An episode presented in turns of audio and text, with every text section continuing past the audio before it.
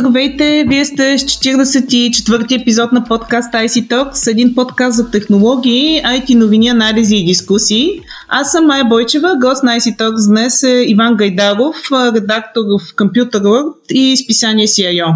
А в миналия епизод си говорихме за новия президент на САЩ и за политиката в областта на информационните и комуникационни технологии, която той ще следва.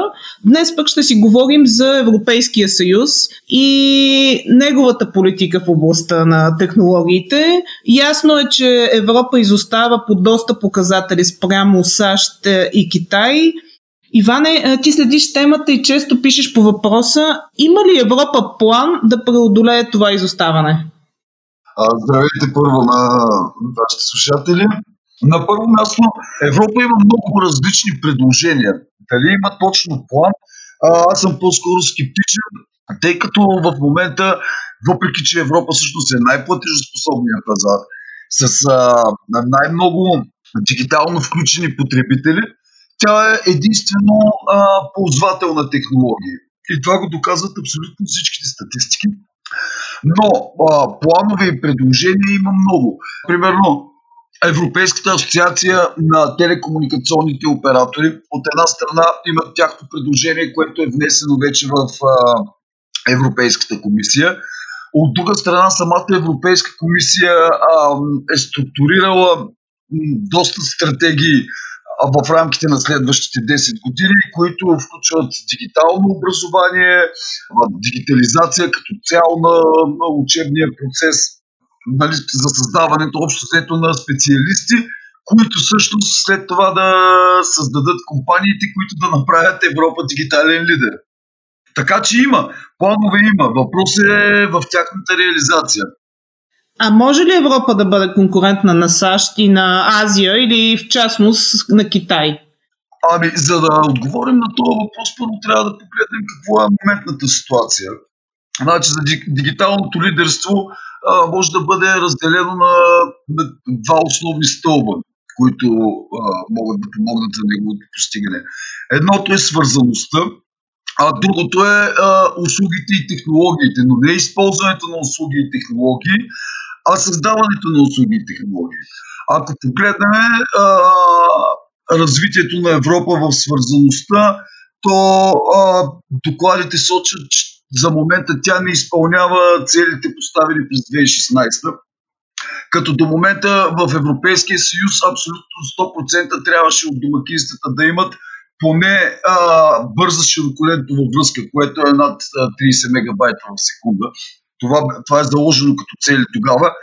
А, те а, всъщност в момента 83% от домакинства в ЕСА имат подобна свързаност. Това са 20%, които са изключително важни, защото те създават веднага, веднага неравенство, така нареченото дигитално неравенство. Това е от една страна. В същия момент Китай а, вече дори на ниво 5G има изключително развита инфраструктура.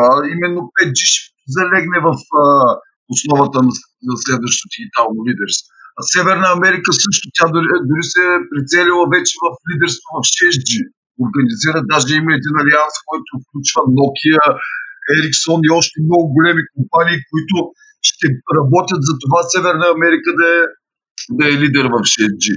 А, така че много ще е трудно на Европа всъщност да изпревари САЩ и Азия. А, още повече, може би, трябва да погледнем и към тези така наречената най-динамична част от технологичния бизнес стартъпите, където в последната класация на а, юникорните в топ 10 няма нито, един, нито една европейска компания. Така че, според мен е сериозна работа и предстои на Европа, ако ще иска това да се случи, да стане дигитален лидер. Ти спомена за а, свързаността, за стартъпите. Има ли други сфери, в които Европа така видимо изостава от Китай и САЩ? А, развитието на, на общо на най, най-водещите технологии, примерно като изкуствен интелект, които залягат във все повече платформи, Европа а, никъде я няма. В Китай това вече на светлини години Европа ние дори не знаеме къде е. но то си има причини за, за това. Законодателството в Европа се пак пази в много голяма степен потребителите и не дава това събиране на данни, което може да става а, в Китай и в САЩ, а пък то заляга в крайна сметка в а, основата на обучението на изкуствения интелект. И това и, между другото, в много доклади, това е едно от а, нещата, които се подчертава. А, достъпа до данни, събирането на данни, за да може Европа да настигне, а, да настигне Азия и САЩ в технологичното развитие и да, и да поведе, тя трябва да разполага с изключително огромно количество а, данни, които да могат да бъдат събирани от компанията. Разбира се, с не на цената на нарушаване на правата на потребителите. Но тази, тази стриктност в това отношение, което Стария континент има, заради своите традиции, разбира се, му играят лоша шега, така да го наречем. Така че това е един в века на економиката на данните, ние не можем да събираме толкова данни, колкото другите. Това е една от сферите, в които също назадваме. Добре, а има ли сфери пък, в които категорично можем да заявим, че Европа може да изпревари Китай и САЩ, да кажем, в близките 5-10 години? Ами точно в близките 5-10 години едва ли, защото те основата за това изпреварване трябва да бъде поставена сега. В същия момент този технологичен сектор в много голяма степен се движи точно от тези така наречени стартъпи, които в много от тях всъщност са стартъп, стартъпи само на думи, защото имат а, изключително финансиране за себе си.